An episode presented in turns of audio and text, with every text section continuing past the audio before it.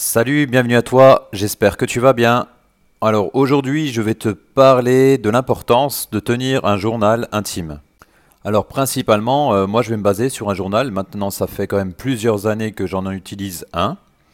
Euh, pour ma part j'utilise une application euh, de journaling. Alors j'ai un petit peu tout testé pour tout te dire. dernièrement j'étais toujours sur Day One et depuis en fait qu'ils sont passés en abonnement.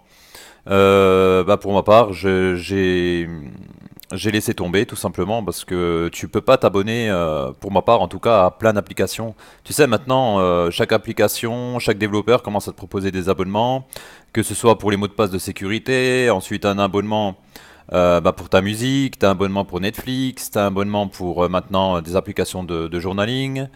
Euh, ça commence à faire beaucoup. J'ai vu que dernièrement également, tu avais un abonnement là pour euh, suivre les avions. Tu sais, là sur euh, iOS, tu as une application, je crois que ça s'appelle Flight Radar, qui te permet de suivre tous les vols par rapport aux différents horaires et les suivre en temps réel.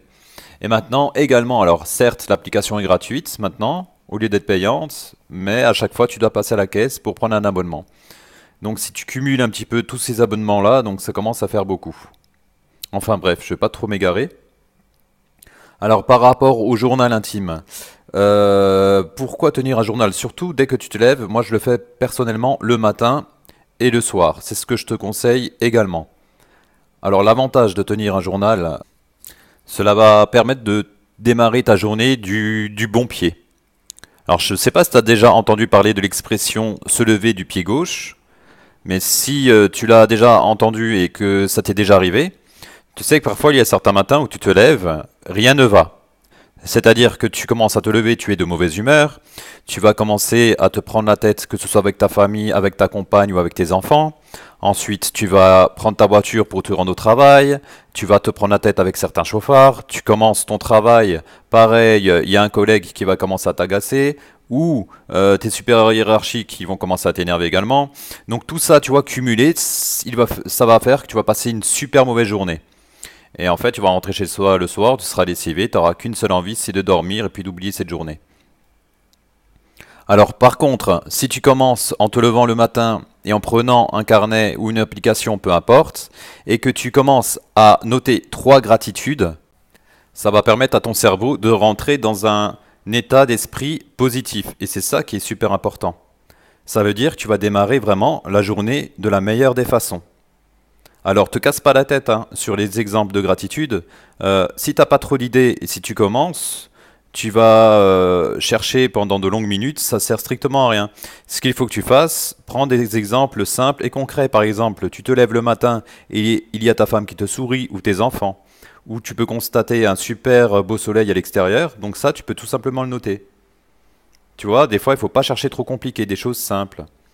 De même, je t'invite, une fois que tu as noté tes trois gratitudes, à noter également trois choses que tu vas faire d'exceptionnel dans ta journée, qui vont t'apporter quelque chose. Trois choses qui vont euh, te permettre de grandir.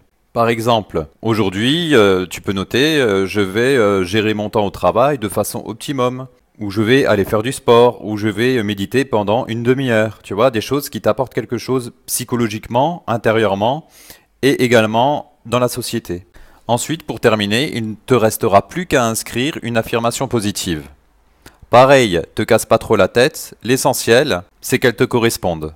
Par exemple, tu peux noter Aujourd'hui, je suis quelqu'un qui m'améliore dans tous les domaines de ma vie.